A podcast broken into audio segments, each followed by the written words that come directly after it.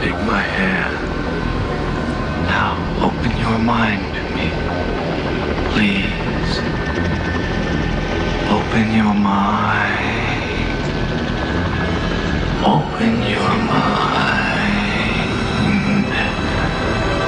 Open your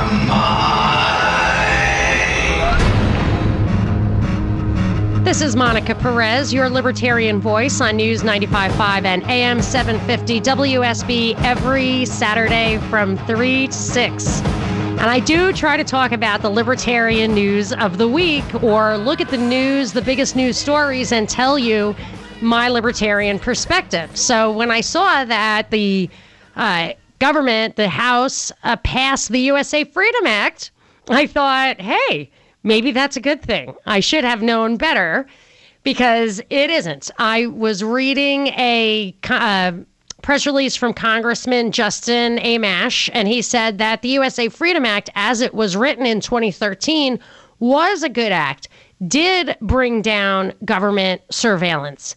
But this USA Freedom Act, as it is, as it was passed in the House, as uh, the White House has asked the Senate to approve, uh, does technically eliminate the government's metadata surveillance system, but it gets the private companies to do it.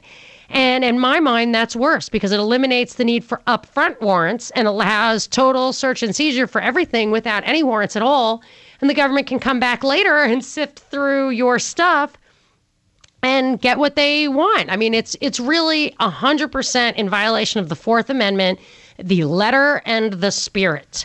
Uh, and maybe we don't care. When Snowden came out and he revealed all this, people were up in arms.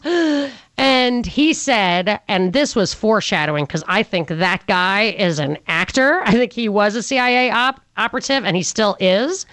That's what I think. I've done a lot of work on it. And this kind of stuff is bringing it all to uh, what I said would be the proof in the pudding was that they would codify, they would institutionalize this program, which technically was not legal under the USA Patriot Act, and that's exactly what hap- what's happening.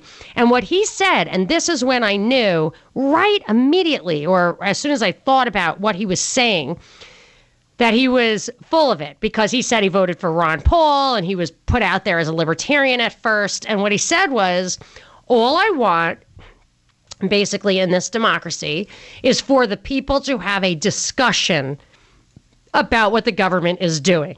And I was thinking, what kind of libertarian thinks that we can have a discussion about basic rights? The discussion was finished over 200 years ago when the Bill of Rights were enumerated. And even then, that was just a process of teasing out the rights, of enumerating them, of writing them down. And even then, just the rights that would constrain the government on what its greatest temptations would be to control us for its own benefit. So there's no need for a discussion. They do not have any right to any of my information, and they have no right to have the to force telecommunications companies to collect that. And and and that de facto, in effect, makes it impossible for other companies to compete with them on privacy. So I can't opt out of my telephone carrier because they're all now obliged to do this thing that I would object to. It's it's really uh, a slippery slope. It's a bad thing. It's it also opens the door to cronyism. Uh, it's not capitalism. It weakens our telecom companies. I'm going to get into that a little bit, but I want to get to some calls 404 872 0750 1 800 WSB Talk. Uh, I'm going to Alan in Atlanta. Hey, Alan. Hi there. Uh, I have a question. Why aren't we going after the guys who write these bills and, and amendments and things like that? I mean, there have got to be authors or some guy who comes up with this. Why don't the libertarians focus on him, get some candidates, and say, you know, this guy is trying to take away your constitutional rights. Here is the evidence. He wrote this bill. He did this. He did this. He did this. I think if enough people did that, and you start putting these people's names out there who are doing this, that maybe it might help some. I don't know. I mean, I looked at, I was trying to do the research on local Georgia legislators um, congressmen and senators. If I recall correctly, both Congress, both senators from Georgia uh, voted for to continue funding the NSA, while, while this guy Justin Amash, uh, the congressman, was against it. And some, like Paul Broun, gets uh, an A, you know, and like civil liberties, and some of the people around here get Fs. But it's very hard, Alan, to hold. I think to hold these people's feet to the fire. And I don't know if you were following during this Georgia legislative session when they had all these like police state bills come up. Were you following that? Yeah, yeah, I was. All right, so there was this gal, um, Catherine Bernard, a local lawyer who ran for office before, and I should probably give people in that district, Brookhaven, District 80, the heads up. There's a special election in July where she's going to run again for a state seat, but she went there and she actually she's a lawyer. So she analyzed this stuff. She figured out what was wrong with it. She presented. She got a lot of people from the community to come. And and a few things uh, failed. But the really important thing this basically police state law where now the governor can create this big organization that will be effectively a private police force for him. She even though there no all the public want were against it there was no way to stop it. There is there is power beyond. You know, that's why I object to what like uh, neo socialists want to return the power to the people. We need more democracy. Democracy doesn't work because the, the legislators don't answer to the people because the people can't give them anything. They only answer to those who can give them something, is my It's opinion. getting to a point where uh, the American people need to do what all these other protesters are doing. Can you imagine 20 million people marching on Washington, you know, demanding a change, or you know, two million people was uh, marching on Atlanta demanding a change? I think it's going to get down to that point where we're actually going to have to go to Washington and force these people to do the right thing. Well, I went three times to Washington to protest Obamacare, and there were tens, if not hundreds of thousands of people there. And you saw how that went. They tried to set people up with uh, you know, baiting Tea Partiers and stuff. And then Nancy Pelosi laughed in our faces when they finally got it passed. Well, it's going to reach ahead at one point, and hopefully, you know, we don't have to do what the First Amendment says. Basically, it says those who can cause change must cause change. It's our constitutional right to to do this.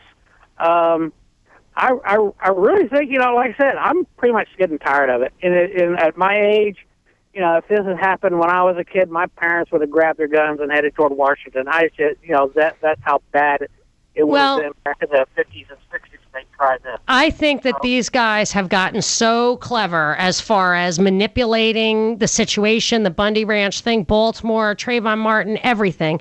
They manipulate it so that they can control the situation. They they actually force things to come to a head when there are two sides of the story. So they don't look at some asset forfeiture thing where some guy was killed for his land on a false drug bust, which everyone would object to. They they only uh, the media only gives airtime to these squirrely issues that would wouldn't rally millions of people together. They really, in my opinion, control the media to the point where they put Edward Snowden up to uh, serve their purposes, but other whistleblowers, somebody posted on my Facebook, get um, completely drowned out. You don't even hear from them, or they go to jail. So I don't know. I mean, until we share information, we've got to keep our information free, expand our exchange of information and our exchange of ideas. I think. Uh, first, before we pick up the guns, I'm going to go to Don and Marietta. Hi, Don. You're on with Monica. Yeah, Mo- Monica, um, you were talking about the Constitution. Everybody talks about the Constitution, this and the Constitution. Don't you know the fra- some of the framers of the Constitution were slave owners? Yes. They're talking about freedom for them, but denying freedom for thousands of others. When you have a con- contamination, Yeah. a contamination at the beginning, what do you expect it's going to be at the end? Well, Don, I, I agree. I understand that point, of course. But let me, I was trying to get to the bottom of that. A lot of those guys in the beginning who were really against banks and the corporations and stuff that came out of the British Empire, our founders, if you dig into some of that stuff, you might find that what the British did, they had such a backlash against slavery that they had to end it in their um, whatever their immediate vicinity. But what they did was they w- didn't want to lose the money, so they used the American colonies for that purpose to promote that trade, and that a lot of these guys understood the problem, but it had become a real economic uh, quagmire that they were trying to get out of. I understand what you're saying. It's like it's built on a lie. So, so on the one hand, I think outside forces were at work to undermine their principles, and on the other hand, I think they they were hoping to get rid of that, but they did identify the correct principles. Like I think that about Thomas Jefferson, Martin Luther King Jr. If they if there were personal things that they did in their lives, if they themselves were not perfect, that in no way, in my opinion, diminishes the principles that they identify and promote because nobody's perfect. So if you ha- if you can only have perfect people, but do you do you think there's just absolutely no way to salvage the good because of the lie uh, that was when- at the beginning? Okay, yeah, but at the beginning, when you write a paper and you have everybody swear to this, it should be perfect. You understand? It should be no blemishes on it.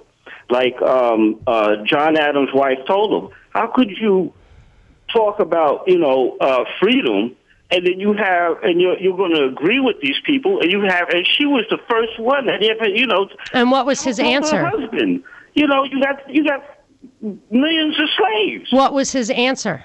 you know, and he really well, we had to do it because you know they they they they were trying to break away from Britain and this that and the other and blah blah blah blah. But not only that, during the Civil War, Yep. okay, you had the South fighting the, for freedom to protect slavery.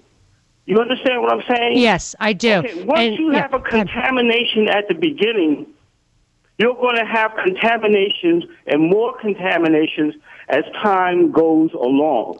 Don, I have to take a break, but right after I get back, I am going to answer your um, paradox in a way that will surprise you. And I'm going to take more calls 404 872 0750 1 800 WSB Talk. This is Monica Perez. Monica Perez on News 95.5 and AM 750 WSB. High today, 85. High tomorrow, 83, with a 40% chance of rain. But that could change, so stay tuned to WSB for weekend weather. Brought to you by Shumate, the official air conditioning of summer. And I just got off the phone. We just had a call from Don saying, basically, I would say that the Constitution had a problem from the beginning because the society had slavery and and it was a direct contradiction with what was in that document. Now, I would say maybe that they knew slavery, which had been in existence for thousands of years, economically speaking, was coming to an end all around the world. And uh, it, it ended everywhere, basically, without war, except for here. And they might have seen that coming. Maybe it was too much to deal with, given the entrenched interests of the British corporations and the money and all that kind of stuff. I don't know. But I have thought about the Constitution and things that were wrong. Not just, see, I actually prefer the Articles of Confederation, but I like the Bill of Rights. But I just looked at uh, some things that just seem so wrong about what's happened now. I look at World War One and Wilson. Basically, really, I think that was the tipping point, the last straw for the American experiment. But then you can go back and say the Civil War. The Civil War took away the right of secession. People say the Second Amendment had a call earlier. The Second Amendment, two calls, are the foundation of our liberty. Without the right to defend ourselves, we're out. Well, without the right for states to secede, uh, they states' rights are effectively dead. You can't live like that. You can't have states' rights if you can't if there's no mechanism to enforce it. So the Civil War was a tipping point. And would we not have had the Civil War if it weren't for slavery? I don't know because to me the Articles of Confederation were better than the Constitution was the didn't allow for taxes at the federal level, other things that I think could have kept our government not a coercive monopoly government. But that only lasted, what, like eight years before Alexander Hamilton and his gang of Federalists replaced it in what some call a coup. I just wrote a blog post about it with the Constitution. So at, at any point, that system had flaws and the American experiment of this self limiting government that words on a piece of paper, like the Bill of Rights, could control uh, an entity and people who pursue power within that entity that has the power to kill you, to steal from you, to um, roam the, the, the earth in search of other people to kill and steal from. Now, once you give that kind of power, can a piece of paper restrain it? That was the American experiment. It was the last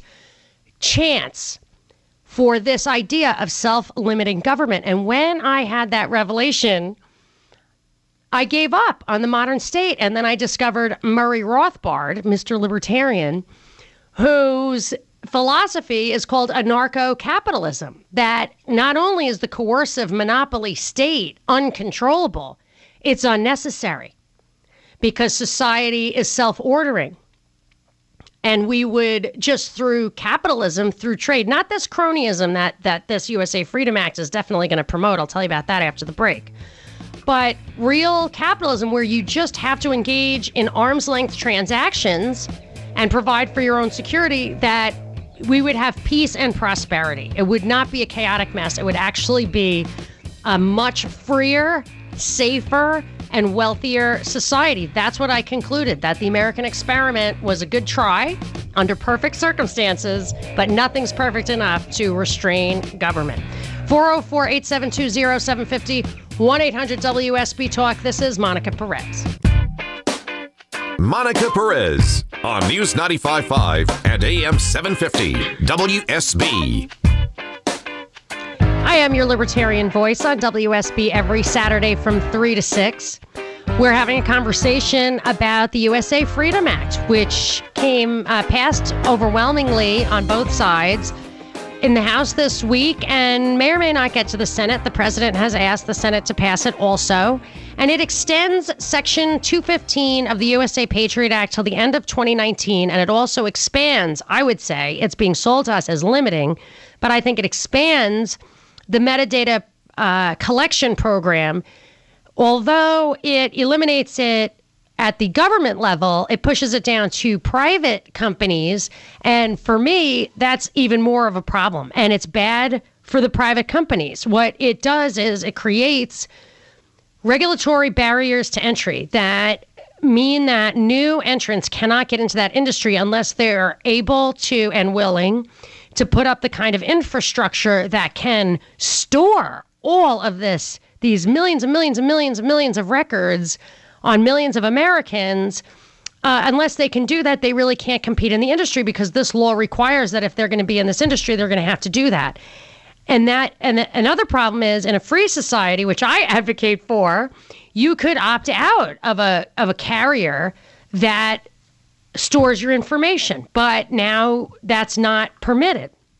And when you reduce competition, especially by keeping uh, new entrants out of the industry, it actually weakens the companies that are in there because they can charge higher prices, they can run a little flabbier. Really, their existence depends on their relationship with the government, not with their relation, not on their relationship with you. And and when the companies get weakened that way, then they need more support, especially in the international arena.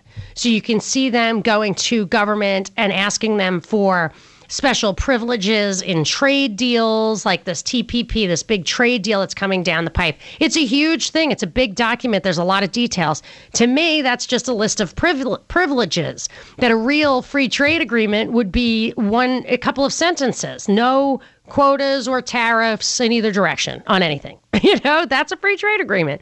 It doesn't need to be a thousand pages long or whatever it is, but it will be when there's a lot of quid pro quo between, between the government and the companies, and that's cronyism. That's not capitalism. It gives capitalism a bad name. And and I think this particular thing, which is just metadata collection at the telephone level, is really a potential for a slippery slope. A caller earlier said that, and I and I actually saw this on Cavuto, that the televisions of the future will all have cameras in them. And what the caller had said is that they can, and I know this about phones, they can record you even if the device is off. So you could really be in surveillance under surveillance in your own house just by having a TV or a phone or whatever. And and that is already true with the phones, that's for sure. So now that they have the ability to surveil you 100% of the time, and there's no reason that and and if they collect that information, if they store that information, the next step would be the government saying, Oh, I want access to that information. And then imagine if you tried to speak out or run against an incumbent, somebody who had power, somebody who had access to that stuff. How could you ever win? How could you ever fight the system if every little thing you did? Somebody was telling me that the Google if you go on your iPhone, there's a privacy setting, and if you if you keep scrolling through the menus, you see uh, frequent frequently visited locations and I found mine and it said I went to Nordstrom like 11 times. I hope my husband doesn't see that. But uh, but Google apparently has an algorithm that can take that data and figure out who's having an affair. So once they they so they don't have to actually look at you. Things like that can flag themselves.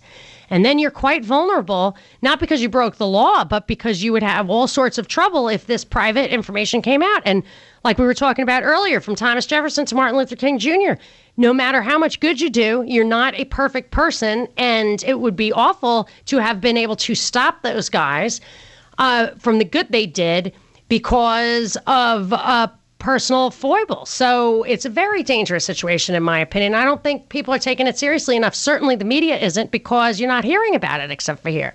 I'm going to Brant in Woodstock, uh, and you can give me a call 404 872 750 1 800 WSB Talk. Hi, Brant. You're on with Monica. Hey, Monica. Hey, it's Brant. Um, thank you for being a deep thinker and also having the courage to share your opinion. Um, I enjoy listening to your show. Um, had, I guess, two quick points to make as you just started talking about competition. But uh, along the lines of competition, you can always tell which industries do not have competition because they're always the hardest to deal with if you're a consumer, whether it's the cable companies or the power companies or, um, of course, government, um, banks. A lot of people think because of all these these banks that we have that there's competition, but there's really not. Yeah, try to open uh, one and see if try to right. open a bank and see if that if you can and you can't. So that's my point about competition. It's it's it's a, a very it's a genuine source of freedom, really. And touching on that point, as far as freedom goes, in the Constitution, uh, previous caller had brought up the subject of um, racial. Uh, this, I guess, talking about racism and things like that. Um, pol- politicians, government uh, they, in my mind, since the beginning of time, since we've had any sort of government, um, they've used a tenet to grab more power that everyone's heard of. It's called divide and conquer. It's, I think it's like the first law of war type thing. Um, and that's what they're trying to do when they put us in groups, whether it's black versus white, man versus woman, um, rich versus poor. Uh, they're really just trying to divide us so they can distract us from the freedoms that they generally want to take away, whether it's more taxes or more regulations, um, increase their own power because they don't really have uh, competi- The only competition they have is other governments, and that that kind of hits on my third point, I guess, is that a lot of the things we're seeing, I think, um, and from a world perspective, is these large mega corporations trying to consolidate uh, nations and trying to make us more alike if they can get us more alike, they can um, do more things along the lines of what they want to do. These mega corporations that aren't really, it's not capitalism, it's not a free market. They get to uh, exempt regulations and taxes and um, kind of play a different and on a different ball field than everyone else. But I'll leave you with that. And uh, like I said, I enjoy the show and keep it up. Brant, that was a lot of stuff. I'm going to go through it. Uh, I'm going to hit on a few things, maybe go in reverse order when I, I read earlier as Zbigniew Brzezinski quote, he was the national security advisor of Jimmy Carter. And the and when I was looking up that quote to make sure I got it right, there was another quote I came up with. I had keep, kept a list of quotes from him where he had said, uh, this this uh, regionalization regionalization is in keeping with the trilateral plan, which calls for a gradual convergence of east and west ultimately leading toward the goal of one world government. National sovereignty is no longer a viable concept. Now, he was the national security advisor of the United States to the President Jimmy Carter. That is not some crackpot. Uh, well, he might be a crackpot, but he's not a fringe player. He was a big player. He, uh, it was his, I think, brainchild to create the Taliban in order to provoke the Soviet Union to invade Afghanistan because he wanted to bring the Soviet Union to its knees. It was realpolitik. Uh, and you had mentioned that the only competition for a coercive monopoly state is other governments, but you can see that other governments absolutely get in line. And they get in line, if not voluntarily, just because they want goodies to be in the scene, they get in line sometimes because the IMF, the International Monetary Fund, goes in, gives them debt, loans they can't repay. And a lot of times these countries have barriers to capital investment so that people can't in their own they can't get private loans from outside. And then they're beholden on only loans that their government arranges on a governmental level with the IMF and when those loans go belly up the IMF then has access to resources a lot of times just human resources taxation keeping people working putting them on austerity plans so when you hear austerity you think oh good they're going to make the government smaller but in reality, they have already set those people up, not through freedom, liberty, and capitalism, but through uh, going in and using the government against the people, which really gives capitalism a bad name, but it isn't capitalism.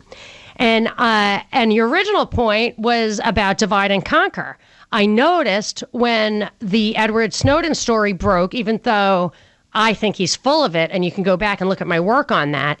At that time, people were up in arms. There was real momentum of us against them. And the government, I think, had to have known that was going to happen. I think the government was in on the Snowden thing, or at the very least, okayed that the media gave him tons of uh, attention because other whistleblowers who have revealed more important stuff have not gotten that attention. That uh, right around the time that we were really hitting a critical mass, they reignited the media covering the Trayvon Martin, George Zimmerman thing. Like that all of a sudden became splash across the newspaper every single solitary day and really drown out us as one. And it was very divisive. And I, it really made me sad, especially in Atlanta. I felt like we were finally seeing that it's us versus them. And then they got us again because that's their game divide and conquer, which is, it's just uh, tragic, really. So thank you for the call, Brant. I'm going to go to Antonio in Dallas. Hi, Antonio. You're on with Monica. Hey, how you doing today? I love listening to your show, even though I'm a Boston liberal, but I do enjoy listening to you. Right on. Uh, first of all, as far as police state, right? Talk about police state. I was born in Portugal during the corporate state of Salazar. This country is nowhere close to having a police state. And that's all I like to say about as far as police state. Well, pause for a second, Antonio. I want to respond to that. I believe that I think that our system, are the people who have these plans, are very sophisticated, and they do not want. So you see cameras everywhere, but you don't get a ticket every time you break a tiny little law. I think they don't want us aware of the magnitude of this thing until they really have all the pieces in place, so that resistance is futile. so. I- I think we're more uh, honestly. I think we're more free now than we ever been. Look at uh, the 40s when they were arresting Japanese Americans, putting them in camps. In the in the 50s when we had the communist, uh, you know, McCarthyism and stuff, where people being arrested left and right. So to say that we're a police state, I think we're less of a police state now than we were before. I, I don't think I said we were a police state. I do I believe do, that. a lot of people are calling in and stuff, and then a lot of people calling in and saying blaming the Democrats and everything else, like the you know. On my show, people calling the Democrats, we know that they're that we're that Republicans are not going to save this country.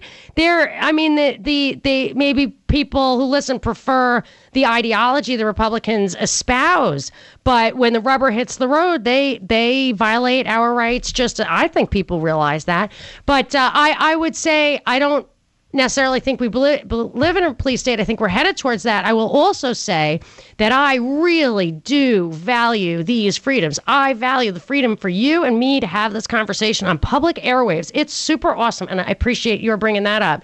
And yeah, nobody's put me in jail for that yet. Oh, you know, uh, like like I said, you know, as far as police state, my father never got to vote in his own country. He never got to vote in Portugal until he became a U.S. citizen in the United States. He voted American. So, you know, as far as, like I said, police state was so far from being a police state.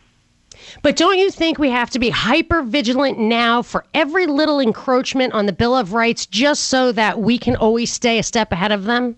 Yes, I, I do agree with that. But I still think, you know, it's like a catch 22. When, when something happens, like a terrorist act, and everybody starts crying, we need more security. And then and blames the government for not doing enough. It's a no-win situation for the government. Either they do enough, too much, or they don't do enough. So people are never happy in any situation. Well, a lot of that terrorist stuff, we talked about it at length last week, that a vast majority of domestic, of stuff that's happened here, FBI terrorist arrests, have been operations that were ginned up by the FBI itself. And I wonder sometimes if they did that not to flush out bad guys, but to get these pieces of the puzzle in place to scare us on purpose. Maybe, maybe not, but that's still speculation. Yes, it is speculation, and I use this. I I try to make sure that all my goal is is to call these guys out on their violating our Bill of Rights, the black letter of that of uh, the Bill of Rights and the spirit of it and everything, and we need to err on the side of defending those rights and not compromising them because if you give them an inch, they will take a mile. Thank you so much for the call, Antonio. Wrapping it up after this, this is Monica Perez. Monica Perez on News 95.5 and AM 750 WSB. Now, partly cloudy, but scattered storms in the area. So stay tuned to WSB for weekend weather updates brought to you by Shumate, the official air conditioning of summer. We have had a very lively conversation, starting with the news of the week in my mind was the House passed the USA uh, Freedom Act, which pushed down the metadata collection of the government to private hands. And I think it's a setup. I think that's the beginning of the end. I think that they collect our metadata, and as somebody mentioned, earlier, the TV is your phone. Everything can uh, watch you and listen to you, even when that stuff's off in your house. So then they've got all that data. And if the private companies are allowed to collect all that stuff without warrants and then give it up to the government retroactively, if they come up with a warrant, in my mind, political free speech is dead. And the connection I draw is that you can't if you make somebody mad who has access to that information, he can ruin you without saying, I'm taking you out because you said something I don't like. He's going to ruin you for something you did, or they make it look like you did just because they have so much information, or they just slander you or find out something you did wrong. It's bad news, but we can uh, continue this conversation all week long on Facebook on Twitter at Monica Perez Show. You can go to my website, monicaperezshow.com, and I post all my podcasts there. So if you want to catch some old podcasts or catch this one, uh, check in a few days. And I'm off for Memorial Day, but I'll be back after that right here on WSB Saturday, 3 to 6. This is Monica Perez. Without the ones like you, who work tirelessly to keep things running, everything would suddenly stop. Hospitals, factories, schools, and power plants, they all depend on you. No matter the weather, emergency, or time of day, you're the ones who get it done. At Grainger, we're here for you with professional grade industrial supplies. Count on real time product availability and fast delivery. Call clickgrainger.com or just stop by. Grainger for the ones who get it done.